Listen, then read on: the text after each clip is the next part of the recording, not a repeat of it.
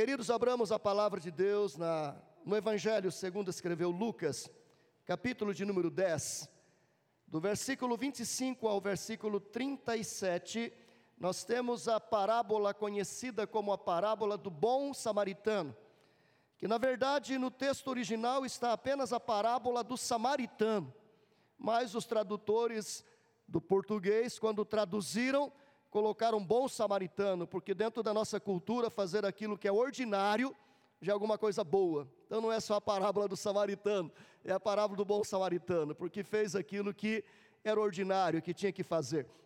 E a palavra de Deus nos diz assim: e eis que certo homem, intérprete da lei, se levantou com o intuito de pôr Jesus à prova e disse-lhe: Mestre, que farei para herdar a vida eterna? Então Jesus lhe perguntou: o que está escrito na lei? Como interpretas?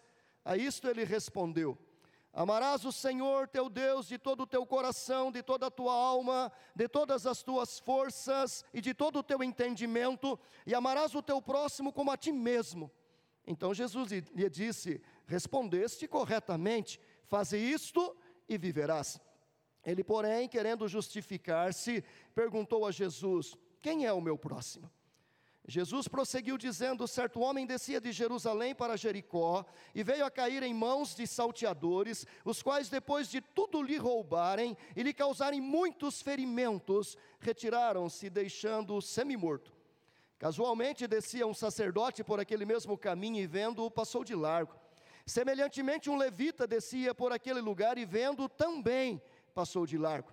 Certo samaritano que seguia o seu caminho passou-lhe perto, e vendo-o compadeceu-se dele, e chegando-se pensou-lhe os ferimentos, aplicando-lhes o óleo, aplicando-lhes óleo e vinho, e colocando-o sobre o seu próprio animal, levou-o para uma hospedaria e tratou dele.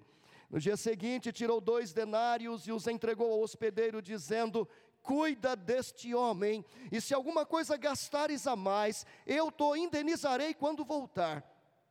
Qual destes três te parece ter sido o próximo do homem que caiu nas mãos dos salteadores? Respondeu-lhe o intérprete da lei: o que usou de misericórdia para com ele. Então Jesus lhe disse: vai e procede tu de igual modo. Um certo criminoso, muito famoso, havia sido condenado à pena capital, à pena de morte, na cidade de Londres, na Inglaterra.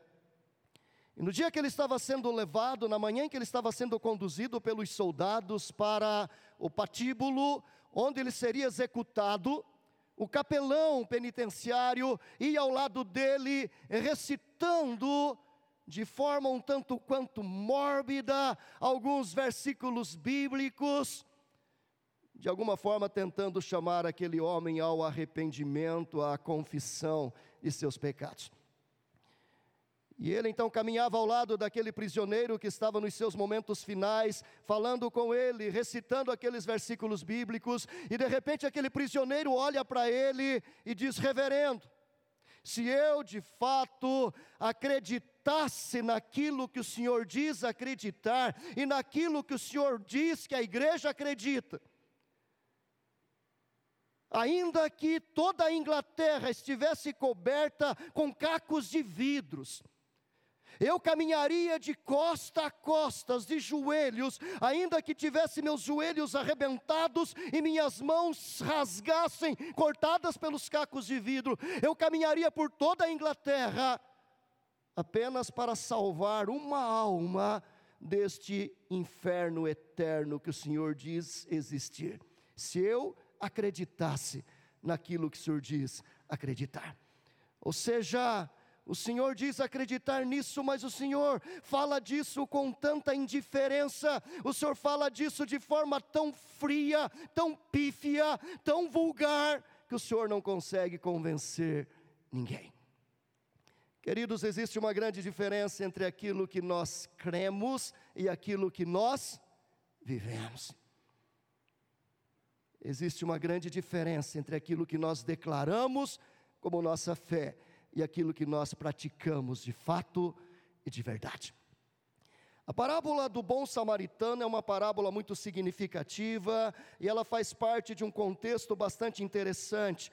Jesus está aqui, de alguma forma, sendo questionado por um advogado, por um intérprete da lei, que faz a Jesus uma pergunta capciosa, com o intuito de alguma forma é, questionar Jesus, colocar Jesus numa saia justa. Ele faz uma pergunta que tem a ver com a vida eterna, dizendo: mestre, que farei para herdar a vida eterna? E Jesus, na sua sabedoria infinita, responde a pergunta desse homem com outra pergunta. O que, que está escrito na lei? E ele então responde aquilo que está escrito na lei. E a resposta daquele intérprete da lei, Jesus diz: você está certo, é isso mesmo, pratique isso. E você viverá, e você terá vida eterna.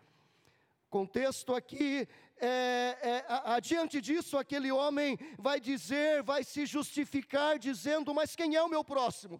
E diante desta pergunta, Jesus conta uma parábola. A parábola de um homem que descia de Jerusalém para Jericó.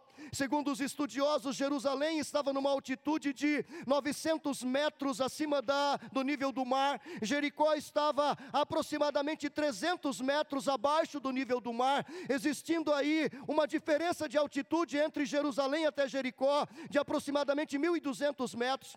E Jerusalém a Jericó é, estava uma distância de aproximadamente vinte e oito a trinta quilômetros.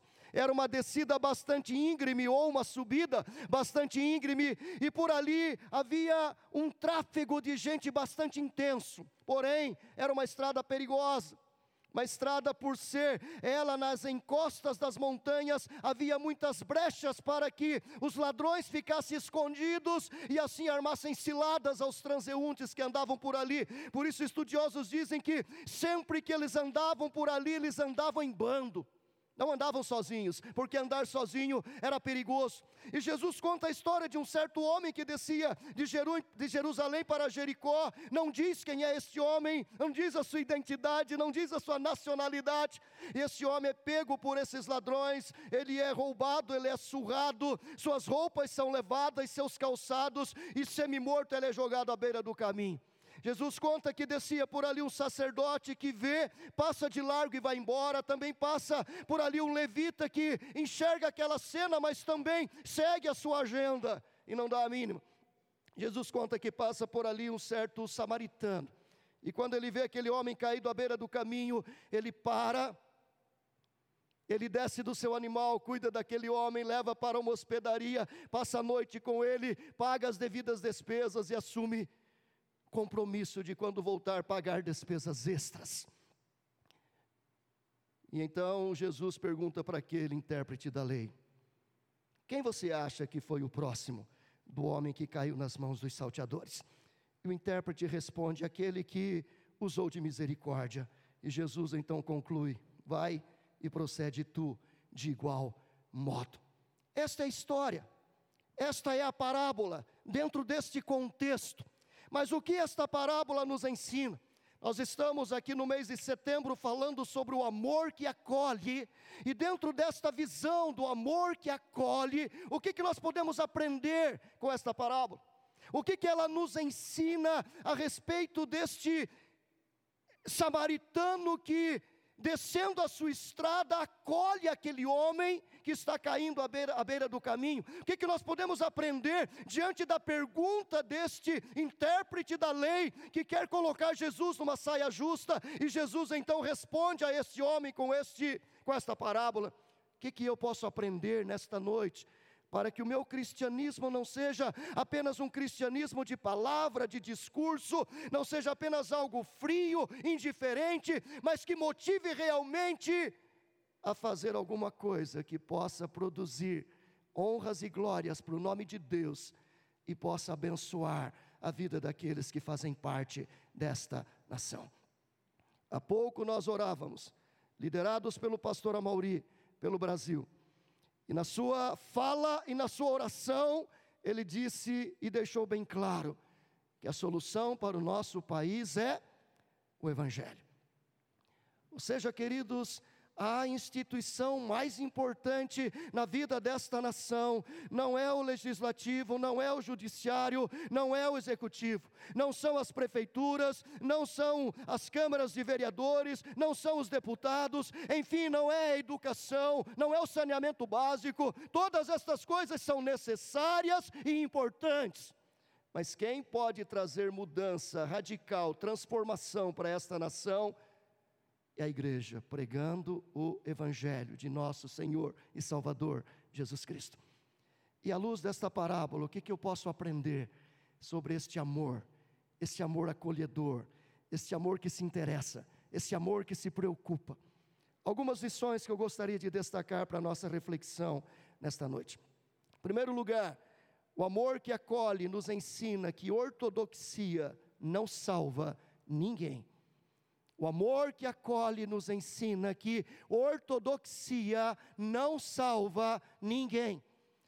Queridos, a parábola conta a história de um certo intérprete da lei que, querendo colocar Jesus à prova, faz a ele uma pergunta, dizendo: o que farei para herdar a vida eterna? Jesus responde a pergunta com outra pergunta, dizendo: que está escrito na lei? Como que você interpreta? E ele responde, e a resposta dele está correta: amarás o Senhor teu Deus de todo o teu coração, de toda a tua alma, de todas as tuas forças, de todo o teu entendimento, e amarás o teu próximo como a ti mesmo. Jesus responde àquele homem dizendo: respondeste corretamente. Literalmente ele está dizendo: a sua ortodoxia é boa, a sua teologia é boa, aquilo que você conhece sobre a lei está correto, você está certo, é esse mesmo caminho, você só tem que praticar isso, viver isso. Queridos, a primeira coisa que eu aprendo nesse texto é que ortodoxia não salva ninguém. Não basta conhecer a teologia, não basta sermos membros de uma igreja histórica, reformada, de uma teologia bíblica, fundamentada na soberania de Deus, com todos os princípios de criação, queda, redenção e consumação. Não basta conhecer as cento e sete perguntas do, catecismo, do breve catecismo, não basta conhecermos todos os temas da confissão de fé e sabê-los recitar de cor, não basta conhecermos os livros da Bíblia e sabermos as histórias de cada um deles. Ortodoxia, conhecimento, teologia, se isso de alguma forma não impacta a minha vida, o meu caráter, o meu comportamento, o meu temperamento, as minhas atitudes, as minhas ações. Nicodemos tinha ortodoxia, ele conhecia. Ele era um homem que fazia parte do Sinédrio, ele era alguém que tinha grande conhecimento bíblico, mas ele vai ter com Jesus, e Jesus olha para Nicodemos e diz: Nicodemos, importa que você nasça de novo. Você tem teologia, você tem ortodoxia, você tem religiosidade, mas você não tem salvação. Queridos, nós vamos encontrar o jovem rico. O jovem rico chega para Jesus e faz a mesma pergunta: mestre, que farei para herdar a vida eterna? E Jesus pergunta para ele: conheces os mandamentos? E cita para ele todos os mandamentos menos um, e ele diz: todas estas coisas eu conheço e tenho observado desde a minha mocidade. E Jesus diz para ele: falta-te uma coisa. Falta-te uma coisa. Ele tinha ortodoxia, ele tinha conhecimento, ele tinha teologia, mas não tinha salvação. Saulo de Tarso para mim é o maior exemplo. Saulo de Tarso era alguém que era culto, que tinha uma teologia embasada em todos os ensinos do judaísmo. Ele mesmo diz lá em Filipenses que ele era irrepreensível na lei. Ele vai dizer que ele era fariseu, ele fazia parte desta seita que era a mais é, exigente dentro do judaísmo. Mas tudo aquilo era inútil porque ele não tinha Jesus. Quando ele tem um encontro com Jesus lá no caminho de Damasco, quando ele cai prostrado, ele descobre que ele tinha teologia, ele tinha ortodoxia, mas ele não tinha o seu coração transformado ainda, lavado no sangue do Cordeiro. Queridos, nós temos que entender isso. É muito importante fazer parte desta igreja, é muito importante conhecermos a teologia desta igreja, é muito importante estarmos numa igreja de teologia séria, bíblica, alicerçada.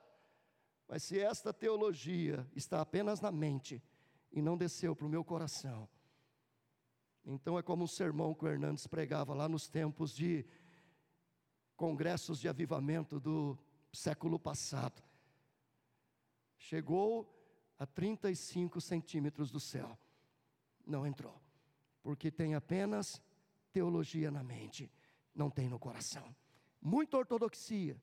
Muito conhecimento. Um baita cabeção. Mas um coração pequeno, vazio, frio, gelado, morto. Nós precisamos de corações transformados. De gente que tenha ortodoxia na mente e ortoplaxia na vida. Uma vida prática, um cristianismo prático. Então quando nós pregamos sobre amor, amor não é mero discurso, amor é vida, amor é encarnação.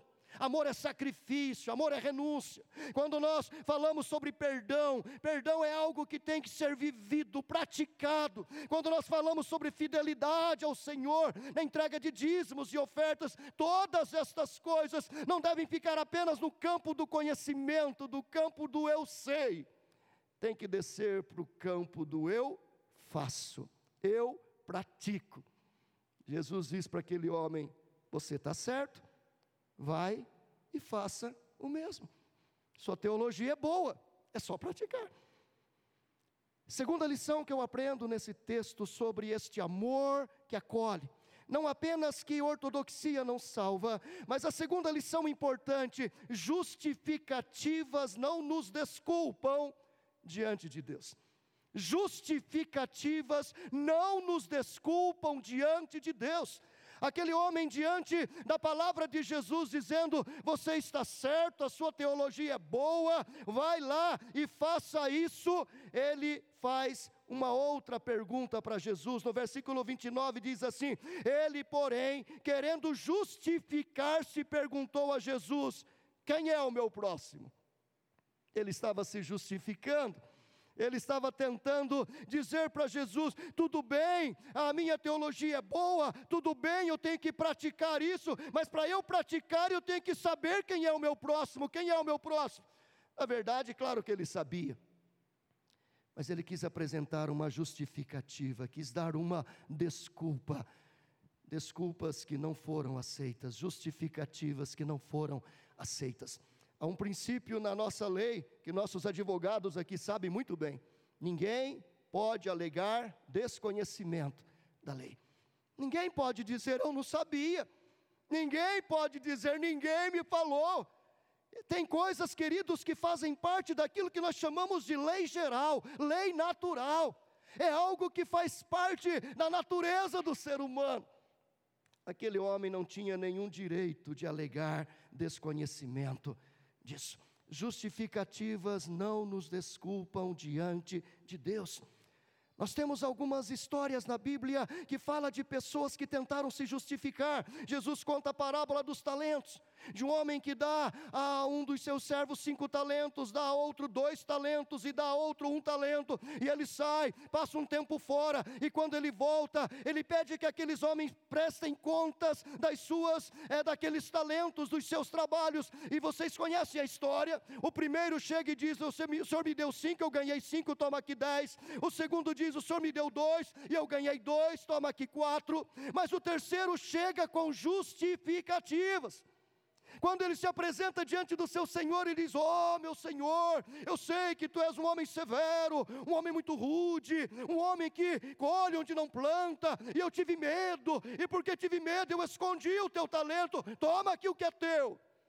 Ele apresentou justificativas, mas ele não foi desculpado por isso. Ele não foi perdoado por isso. Jesus continua a parábola dizendo que aqueles que fizeram o que tinha que fazer, foram dito, foi dito para eles, vinde benditos de meu Pai, possui o reino que vos está preparado desde a fundação do mundo. Mas aquele que apresentou justificativas, Jesus disse, maldito, afastai-vos de mim para o fogo eterno. Nós temos uma outra parábola que Jesus conta falando da grande ceia. O Senhor faz uma grande ceia, um grande banquete, e Ele manda convidar as pessoas importantes ali da sua terra, e o primeiro se justifica dizendo, eu não posso ir, porque eu comprei uma terra e eu tenho que ir lá fechar negócio. O segundo diz, eu não posso ir, porque eu estou numa viagem de final de semana, e todos eles se dão, dão desculpas, se excusam, se justificam e não vão. Então aquele senhor indignado diz, saia pelas ruas, pelos becos, traga para a minha festa os coxos, os aleijados, os pobres, encha a casa, porque esses vão comer da minha mesa. Mas aqueles que se justificaram, que não vieram, que, dieram, que deram desculpas, não entrarão mais no banquete, jamais comerão da minha ceia, porque muitos virão do Oriente e se assentarão à mesa com Abraão, com Isaac e Jacó, mas os filhos do reino serão lançados fora. Para mim o mais pesado deles, queridos, é aquela história do grande julgamento. Quando Jesus lá em Mateus vinte e quatro, falando sobre o grande julgamento, pregando lá o, fi, o sermão do final dos tempos, Ele conversando com os seus discípulos, Ele vai dizer, vinde benditos de meu Pai, e possuí o reino que vos está preparado, porque eu tive fome, me destes de comer, eu tive sede, me destes de beber, eu estava nu e me vesti, vocês me vestiram, eu estava preso e vocês foram ver-me, quando forasteiro, vocês me hospedaram. E então aqueles servos vão dizer, mas Senhor, quando foi que nós fizemos isto? E Ele vai dizer, todas as vezes que vocês fizeram a estes meus pequeninos irmãos, a mim vocês estavam fazendo. E então Jesus se dirige àqueles maus e diz, e vocês, afastai-vos de mim, malditos para o fogo eterno, porque eu tive fome e vocês não me deram de comer, eu tive sede e vocês não me deram de beber. E Ele cita o mesmo discurso, e aqueles homens dizem, mas Senhor, quando foi que nós não fizemos isto? Se justificaram, apresentaram desculpas, mas suas desculpas não foram aceitas. Jesus diz, lançai-os fora, nas trevas exteriores, ali haverá choro e ranger de dentes. No dia do juízo, queridos, nossas justificativas não vão colar. Se você é crente, nascido de novo, pode ter certeza que não adianta você chegar diante de Deus e dizer, Senhor, mas eu não sabia, Senhor, mas o Senhor não conhece a minha mãe, Senhor, o Senhor não conhece o meu marido. Ah, Senhor, mas aquela mulher, aquela mulher é um demônio, como que eu poderia amá-la? Como que eu poderia perdoá-la? Não, queridos, nossas justificativas não vão colar diante de Deus, pode ter certeza disso. Nossas justificativas não nos desculpam diante de Deus. Isso é sério. Vida cristã é coisa séria. Não existem desculpas, não existem meios termos. Ou nós acertamos a nossa vida, ou nós andamos dentro do padrão estabelecido por Deus, ou o nosso cristianismo não passa de mero presbiterianismo, de mera religiosidade.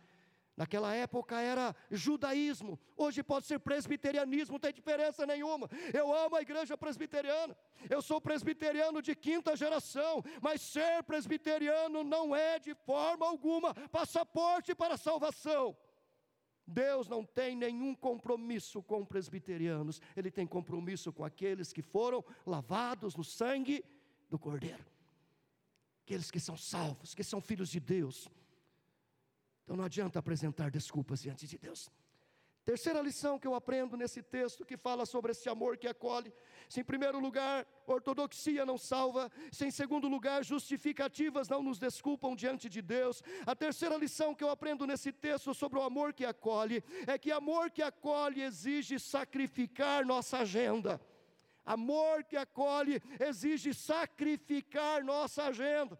O texto vai dizer dos versículos trinta e três até o trinta e seis, certo samaritano que seguia o seu caminho, passou-lhe perto, e vendo-o compadeceu-se dele, e chegando-se pensou-lhe os ferimentos, aplicando-lhes óleo e vinho, e colocando sobre o seu próprio animal, levou-o para uma hospedaria e tratou dele. No dia seguinte tirou dois denários e os entregou ao hospedeiro dizendo, cuida deste homem, e se alguma coisa gastares a mais, eu te indenizarei quando voltar. Queridos, esse samaritano tinha uma agenda, tinha obrigações, tinha trabalhos para fazer. Ele estava numa jornada de Jerusalém para Jericó e talvez seguindo adiante. ele tinha negócios para realizar, ele tinha toda uma agenda estabelecida, mas ele muda a sua agenda, sacrifica a sua agenda, porque amor que acolhe envolve tempo, envolve entrega, envolve parar, envolve descer do animal, envolve levar para algum lugar, envolve passar a noite. A Bíblia diz que no dia seguinte, ele passou a noite com aquele homem numa hospedaria. Hospedaria naquela época, queridos, eram os hospitais de hoje. Hospedaria vem de hospital, vem de hospedar. Seria um posto de saúde. Ele passou a noite ali na U T I com aquele homem, cuidando dele. No dia seguinte ele paga as despesas médicas. Dois denários naquela época, hoje seria bem mais do que isso na nossa saúde. É, imagine passar a noite com alguém lá na U T I, pagar a U T I, pagar os remédios, pagar o médico. Bem mais caro. Ele paga, ele vai embora, ele diz, mas eu volto, e quando voltar, se tiver gastos extras, eu pago. Mudou a sua agenda. O sacerdote não mudou a sua agenda. Ele estava descendo de Jerusalém para Jericó, ele já tinha feito o seu trabalho, ele estava voltando para casa para descansar. Ele trabalhava em Jerusalém, ele dormia e vivia em Jericó. Jericó era conhecido como uma cidade dormitório, onde morava Herodes. E ali, aquele sacerdote morava, ele não tinha mais nada para fazer, tinha terminado o seu turno, poderia muito bem ter parado, mas ele não parou, não mudou a sua agenda, não sacrificou a sua agenda. O levita também estava voltando de Jerusalém para Jericó, provavelmente estava indo para casa, tomar um banho, ficar com a família, quem sabe dar uma corridinha como eu no final do dia. Ele poderia ter parado, não ia sacrificar em nada, perder muito, mas ele não parou. Querido, se eu quero amar com amor que acolhe, eu tenho que estar disposto a mudar a minha agenda, sacrificar a minha agenda. Jesus sempre sacrificou a sua agenda.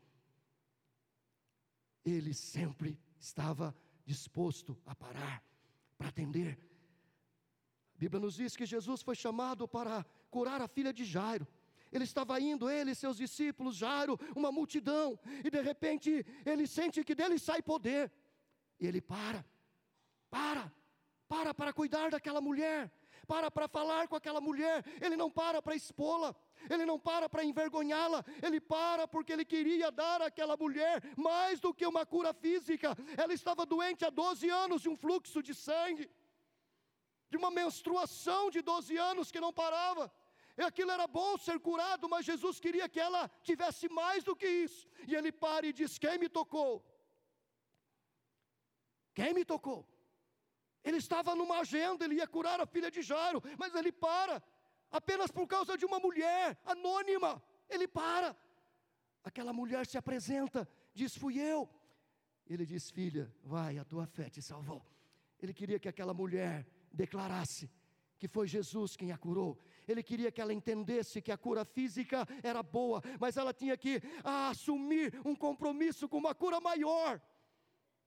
Ela tinha que assumir que foi Jesus que fez isso, e não agora apenas a cura física, mas agora também a cura espiritual. Vai, a tua fé te salvou, você está salvo. Jesus parou.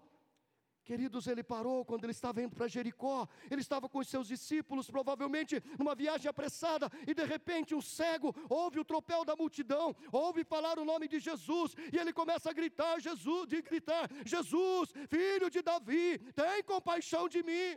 Jesus, filho de Davi, tem compaixão de mim. Seus discípulos chegam para ele e diz, dizem literalmente, cala a boca, não atrapalhe o mestre. O mestre tem compromisso, fica caladinho aí. E ele continua gritando, e Jesus, a Bíblia diz, Jesus parou, mandou chamá-lo. Jesus sempre interrompeu a sua agenda para abençoar alguém. Era um cego, um cego inútil, um cego que estava ali à beira do caminho, um anônimo. Mas Jesus parou, perguntou para ele, o que você quer? Ele disse, Senhor, eu quero tornar a ver. E Jesus então diz, então veja. E ele saiu glorificando Jesus, estrada fora. Jesus sempre mudou a sua agenda, sacrificou a sua agenda. Ele estava lá no poço de Betesda, e ele estava andando por ali, e ali havia um homem que estava há trinta e oito anos, ali paralítico, e Jesus chega e para, conversa com aquele homem, pergunta para ele se ele quer ser curado. Ele diz: é claro que eu quero, mas eu não consigo, porque eu sou paralítico, eu não consigo andar. Quando o anjo desce e mexe na água, tem os mais espertinhos, os mais rápidos, tem os ceninhas da vida, e eles se atiram primeiro na água, e quando eu chego não tem mais poder para me curar. Jesus diz: levanta, toma o teu leite e anda, você está curado. Jesus parou para cuidar daquele homem. Nunca ninguém se preocupou com ele. Milhares de pessoas passaram ali, atropelaram aquele homem, mas Jesus parou.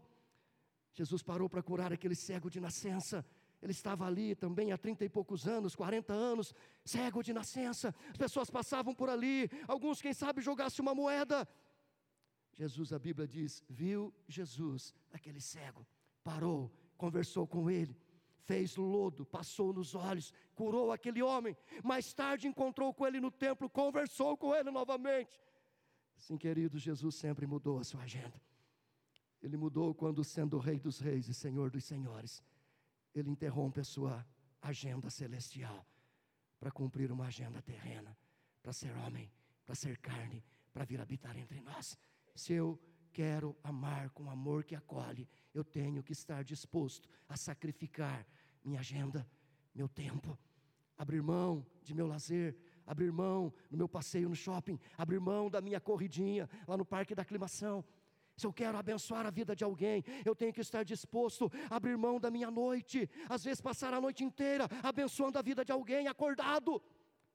Quem não está disposto a oferecer tempo, a parar, a mudar a sua agenda, jamais vai conseguir amar com esse amor acolhedor, com esse amor que abraça, com esse amor que chega perto, com esse amor que restaura, com esse amor que cura. Quarto lugar, e é o último, é o último, até um amém, não dá? É o último, amém. Oh, meu Deus do céu, estou acabando, irmãos, estou acabando.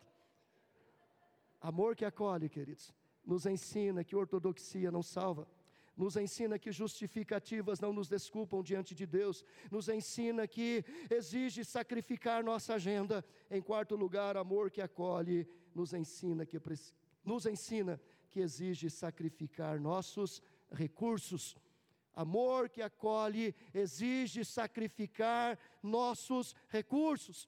No mesmos versículos que eu li, do trinta e três ao trinta e seis, a Bíblia diz que esse certo samaritano, que seguia o seu caminho, que mudou a sua agenda, que parou, que investiu o seu tempo, a Bíblia diz que ele passa perto, ele se enche de compaixão. Essa palavra moveu-se de compaixão significa algo que vem lá das suas entranhas, e chegando perto, agora ele não apenas muda a agenda, ele não apenas sacrifica o seu tempo, mas agora ele vai sacrificar os seus recursos, os seus recursos. A Bíblia diz que ele parou e pensou-lhe os ferimentos daquele homem, aplicando-lhes óleo e vinho. Queridos, ele pegou o seu óleo e passou nas feridas daquele homem, ele pegou o seu vinho e lavou as feridas daquele homem, ele pegou as suas ataduras e enfaixou aquele homem, ele pegou aquele homem e colocou no ombro e coloca sobre o seu próprio animal, e provavelmente puxando o animal pelo seu freio, pelas rédeas, ele vai a pé, e aquele animal, aquele homem sobre o seu animal, ele sacrificou o seu animal, o seu bem, o seu transporte, para que o homem tivesse transporte, enquanto ele caminha a pé. Ele vai, chega numa hospedaria, e ele passa a noite toda ali, sacrificando a sua noite de descanso para cuidar daquele homem, está sacrificando os seus recursos. Ele de manhã, ele paga dois denários, enfia a mão no bolso, e tira dois denários, dois dias de trabalho, na pior das hipóteses aqui no Brasil, trezentos reais, e paga. E ele disse: se tiver despesas extras, eu pagarei quando voltar. Querido, se eu quero amar com amor que acolhe, eu tenho que estar disposto a sacrificar meus recursos. Tem que enfiar a mão no bolso. Amor custa dinheiro. Amar o meu próximo custa dinheiro, custa recurso, custa arroz e feijão, custa pão com manteiga, custa café com leite, custa roupa, custa sapato, custa coberta. Abençoar a vida do outro significa que, além dos dez por cento dos dízimos e das ofertas, eu tenho que ter um outro percentual para aplicar na vida daquele que necessita. Não é só com discurso. Tiago diz isso bem claro, não adianta alguém chegar na porta da sua casa, faminto, e você dizer, oh querido, vai com Deus, Deus te abençoe, quando ele está com a barriga vazia. Primeiro dê comida, primeiro enche a barriga dele, a necessidade dele primeiro é comer, é beber, depois então você abençoa ele com a bênção de Deus. Ou melhor, a bênção de Deus já é a comida. Comida não é maldição, comida é bênção, é dádiva. Querido, se eu não estou disposto a sacrificar meus recursos, meu dinheiro, meus bens materiais, pode ter certeza que jamais eu vou conseguir amar com este amor que acolhe, com este amor que chega perto, com este amor que abraça. Amar as pessoas custa, custa recurso, custa óleo, custa vinho, custa ataduras, custa o seu carro, às vezes suja. Pega a pessoa aí sangrando, suja o banco, tem que lavar depois. A pessoa pode estar passando mal, vomita ali no banco do seu carro, pessoa, aquele carro zerinho, bonitão. Hã? Tem que lavar depois, suja. Sim, queridos. Gasta, é investimento. Se eu não estiver disposto a enfiar a mão no bolso, pagar por aquelas despesas, eu nunca vou amar alguém de verdade. Porque amor que acolhe implica em investir nossos recursos. Jesus Cristo é o grande exemplo de alguém que sacrificou seus recursos em prol de cada um de nós. Começou com seu nascimento. A gente celebra o Natal, e celebra o Natal como se fosse uma festa alegre, uma festa bonita, celebrando o Natal de Jesus. Só que o Natal de Jesus, queridos, dentro da teologia, faz parte daquilo que nós chamamos de estados da humilhação de Cristo. Encarnação é o primeiro estado de humilhação de Jesus, o Rei dos Reis, o Senhor dos Senhores, o Deus eterno, infinito, imenso, glorioso, o Deus autoexistente. Ele se humilha, ele se diminui, diminui, diminui, diminui, diminui, para se tornar um homem, uma criança, um feto, se tornar ali no ventre daquela mulher, apenas uma célula.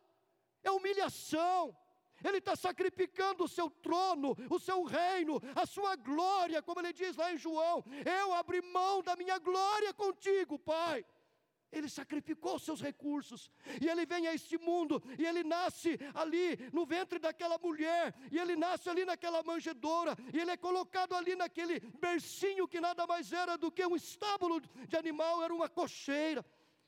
Ele se sacrificou. O Rei dos Reis, o dono de tudo, quando ele era homem, pregando aos seus discípulos, ele diz, as raposas têm seus covis, as aves dos céus têm ninhos para si, mas o Filho do Homem não tem onde reclinar a sua cabeça, porque eu abri mão de tudo, eu sacrifiquei todos os meus recursos, para que eu pudesse arrancar você desse maldito lamaçal de pecado, e trazê-lo para o reino da minha maravilhosa luz. Ele se sacrificou, sacrificou a sua glória, ele sacrificou a sua vida, dentro dos estados de humilhação. Encarnação é humilhação, toda a sua vida foi de humilhação, a sua morte foi humilhação, a sepultura foi humilhação, descer ao Hades foi humilhação. Jesus Cristo, sacrificando por nós, sacrificou a sua vida, entregou o seu corpo. Queridos, ele tem as cicatrizes do preço que ele pagou por mim e por você. Quando ele chega para os seus discípulos, ele diz, olhem nas minhas mãos, aqui está a marca do preço que eu paguei, para que eu pudesse ter vocês. Olhem aqui para o meu lado, ele está rasgado, tem uma cicatriz, corpo já glorificado, mas a cicatriz está lá. Ele pagou um preço pela minha vida e pela sua. Tem um poeta sacro que escreveu um hino dizendo assim, morri, morri na cruz por ti, que fazes tu por mim? Sim, querido, Jesus, ele não sacrificou apenas dinheiro, ele se autossacrificou. ele sacrificou o bem maior, a sua própria vida. Se eu não estiver disposto a sacrificar recursos, eu jamais vou amar com amor acolhedor. Por isso que o Filho de Deus tem autoridade para abrir os seus braços, dizendo: vinde a mim, todos vós que estáis cansados, oprimidos e, carreg... e sobrecarregados, e eu vos aliviarei. Porque se vocês vierem a mim, vocês vão aprender que eu sou manso e humilde de coração. Vocês vão aprender que o meu jugo é um jugo suave, que o meu fardo é um fardo leve. Porque eu sacrifiquei a minha agenda por amor de vocês. Porque eu sacrifiquei todos os meus recursos por amor de vocês. E ele diz: assim como eu vos amei, agora eu quero que vocês saiam por aí e vocês amem uns aos outros. Queridos, amor que acolhe é isso. Quem ama com amor acolhedor tem que entender que ortodoxia não salva ninguém. Se eu amo com amor acolhedor, eu preciso entender que minhas justificativas não me desculpam diante de Deus. Se eu amo com amor acolhedor, eu tenho que entender que isso exige sacrificar a minha agenda, o meu tempo. Se eu amo com amor acolhedor, eu tenho que entender que isso exige sacrificar os meus recursos, botar ali minha roupa. Se necessário for, sair sem camisa, sem sapato, sair dali sem um prato de comida, para que o outro coma, para que o outro beba. A Bíblia diz que a gente tem que pensar mais no outro do que em nós mesmos. Paulo diz isso. Não tenha em vista cada um o que é propriamente seu, senão também cada qual o que é do outro. E eu queria concluir, queridos, esta palavra contando uma história. No ano de mil novecentos e noventa e cinco, eu saí da cidade de Mimoso do Sul, recém-casado, para ser pastor na cidade de Vitória, no Espírito Santo, na igreja presbiteriana de Mata da Praia, uma igreja bastante rica, num dos bairros mais tops de Vitória, onde só existem mansões e casarões, e eu, um pastor jovem, recém-formado, recém-casado, interior, caipira da roça, do interior de São Paulo, chego ali para morar naquele bairro tipo Alphaville, no maior, no maior alto astral que possa existir. E nós chegamos lá no dia dois de janeiro, né, sei lá, passamos aqui o culto de Ano Novo na igreja de Mimoso, fizemos todas as, as cerimônias, as ordenações, e no dia primeiro nós viajamos para Vitória, num chevetinho velho que eu tinha, né, num calor de quase trezentos graus ali na região do Espírito Santo, sem ar-condicionado, sem nada. Teve uma hora que nós tivemos que parar, né, embaixo de uma sombra e jogar água em cima do carro para refrescar um pouco de tão quente que estava. E nós fomos lá para a casa do meu sogro, que morava em Vitória, e depois de uns quinze dias moramos, mudamos para a casa pastoral.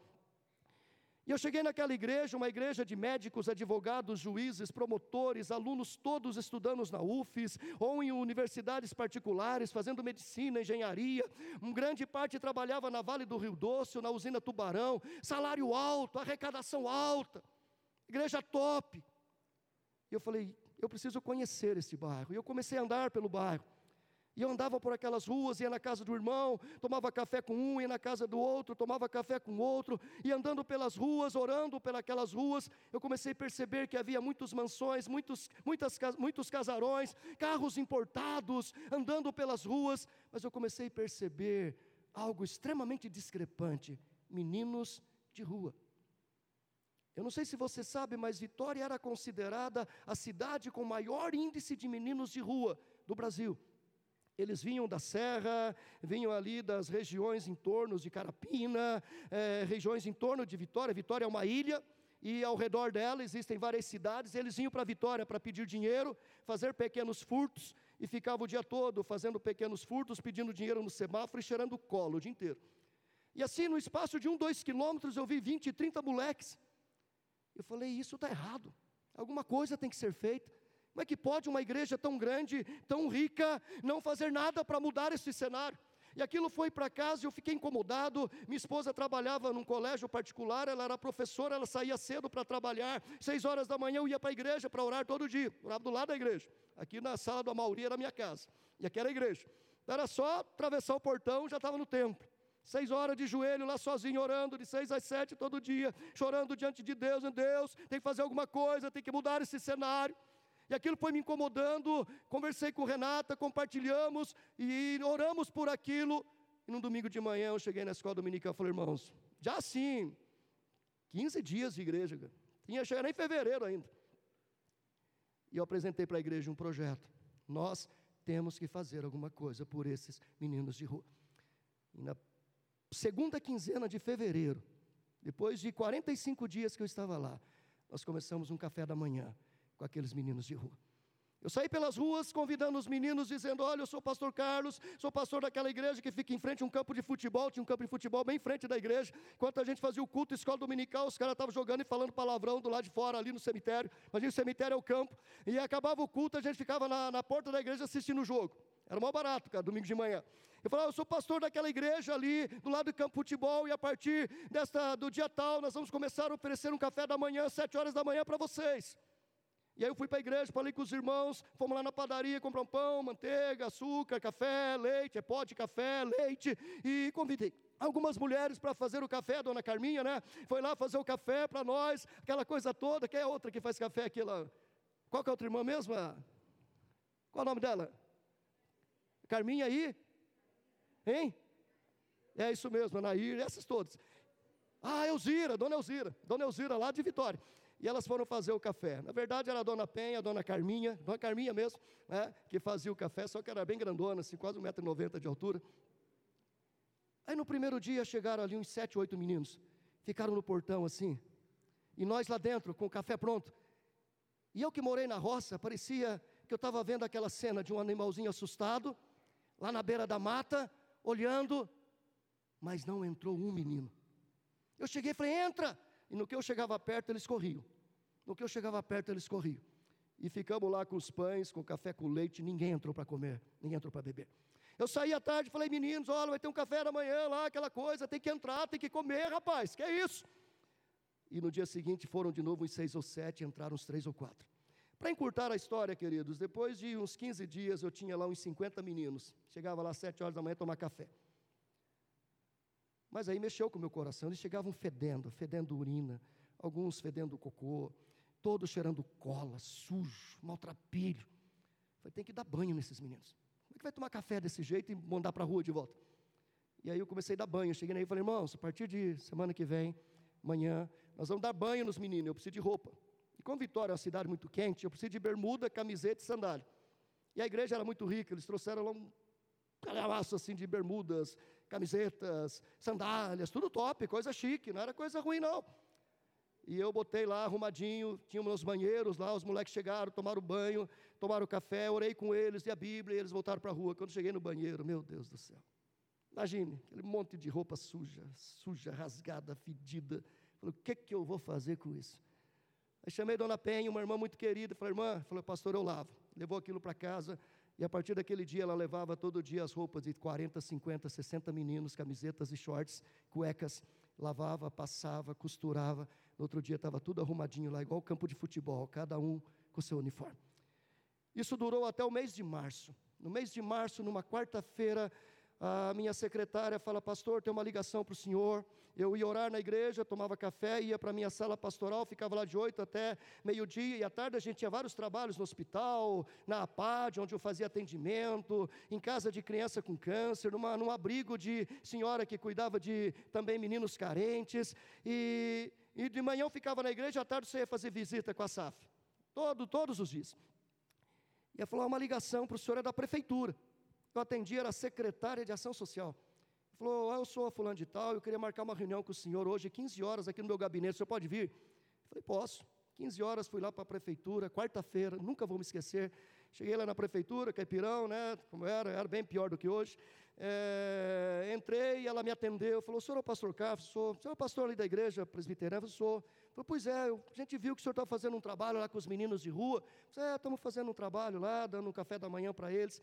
Falou, cara, é o seguinte, nós temos aqui engavetado, e puxou assim, um, a gaveta abriu, puxou um calhamaço desse tamanho, falou assim, nós temos aqui esse projeto chamado Casa Aberta do Cidadão Criança, nós temos o dinheiro, nós temos o lugar, mas nós não temos quem administre, quer pegar? Naquela época era quinze mil reais, isso em dinheiro de hoje deve dar quase duzentos e cinquenta mil, por mês. Esse dinheiro vem da Vale do Rio Doce. O senhor precisa, a casa está lá, era um espaço enorme, com salas, banheiros, é, quadras, um negócio lindo, do lado da igreja assim, como daqui na esquina ali do cemitério, do lado de lá onde foi o culto dos jovens no meio do ano. Eu falei, mas eu não posso aceitar, né, cara? Eu tenho que chegar ao conselho, igreja tem conselho, se fosse aquela igreja é, neopentecostal, eu seria dono, né? Mas lá eu era apenas um pastor, acabando de chegar. Aí eu peguei o projeto, eu levei para casa, tinha lá na igreja um juiz, um promotor e um advogado. No conselho, dei para eles lerem, eles leram, acharam legal, levei para o conselho, votamos e aprovamos, e começamos o projeto Casa Aberta do Cidadão Criança. Os meninos entravam seis horas da manhã e saíam seis horas da tarde, todos os dias, oito horas, às oito e meia eu ia lá fazer culto com eles, e durante dois anos que eu estive lá, antes de vir para o Mackenzie, todos os dias eu estive na Casa Aberta do Cidadão Criança, todos os dias, das oito às oito e meia, fazendo culto, uma hora da tarde ia lá, participar com eles do almoço, orar com eles, e nós recebíamos ali uma média de setenta, oitenta meninos e meninas, todos os dias, todos os dias. Eu vim embora e o projeto continuou por mais quatro ou cinco anos. E eu queria concluir dizendo o seguinte, meus irmãos, a igreja pode fazer diferença na vida da sociedade, se ela amar com amor que acolhe. Nesses dois anos, nós formamos um coral de meninos. Nesses dois anos, eles aprenderam música, aprenderam violão, aprenderam computação, aprenderam jardinagem, aprenderam horte, horta, cuidar de horta, plantar verduras, legumes.